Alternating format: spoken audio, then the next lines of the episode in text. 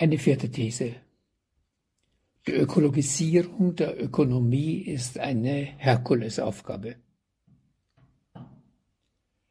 So gewaltig die Herausforderung durch die Pandemie für die Menschheit ist, die Menschen, die sich an der Umfrage beteiligt haben, stufen die Bedrohung durch einen Klimakollaps noch größer ein.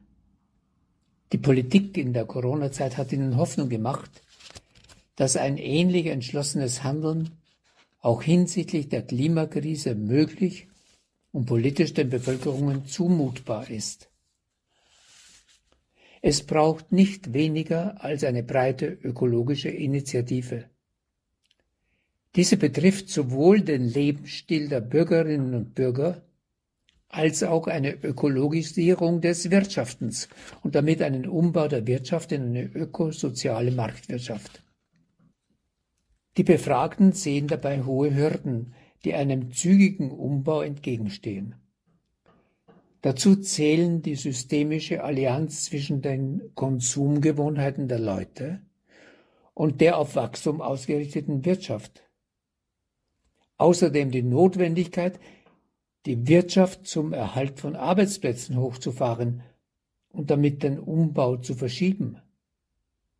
Oder die politische Lobbyarbeit, welche finanzstarke Großkonzerne erfolgreich leisten.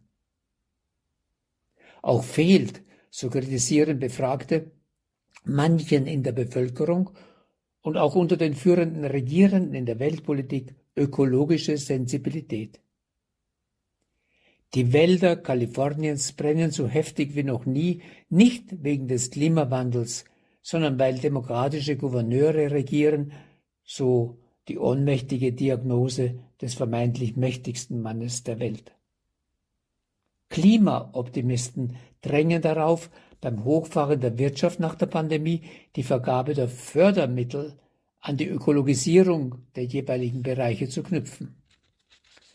Die Unterstützung etwa für Airlines hat ihren Optimismus gedämpft.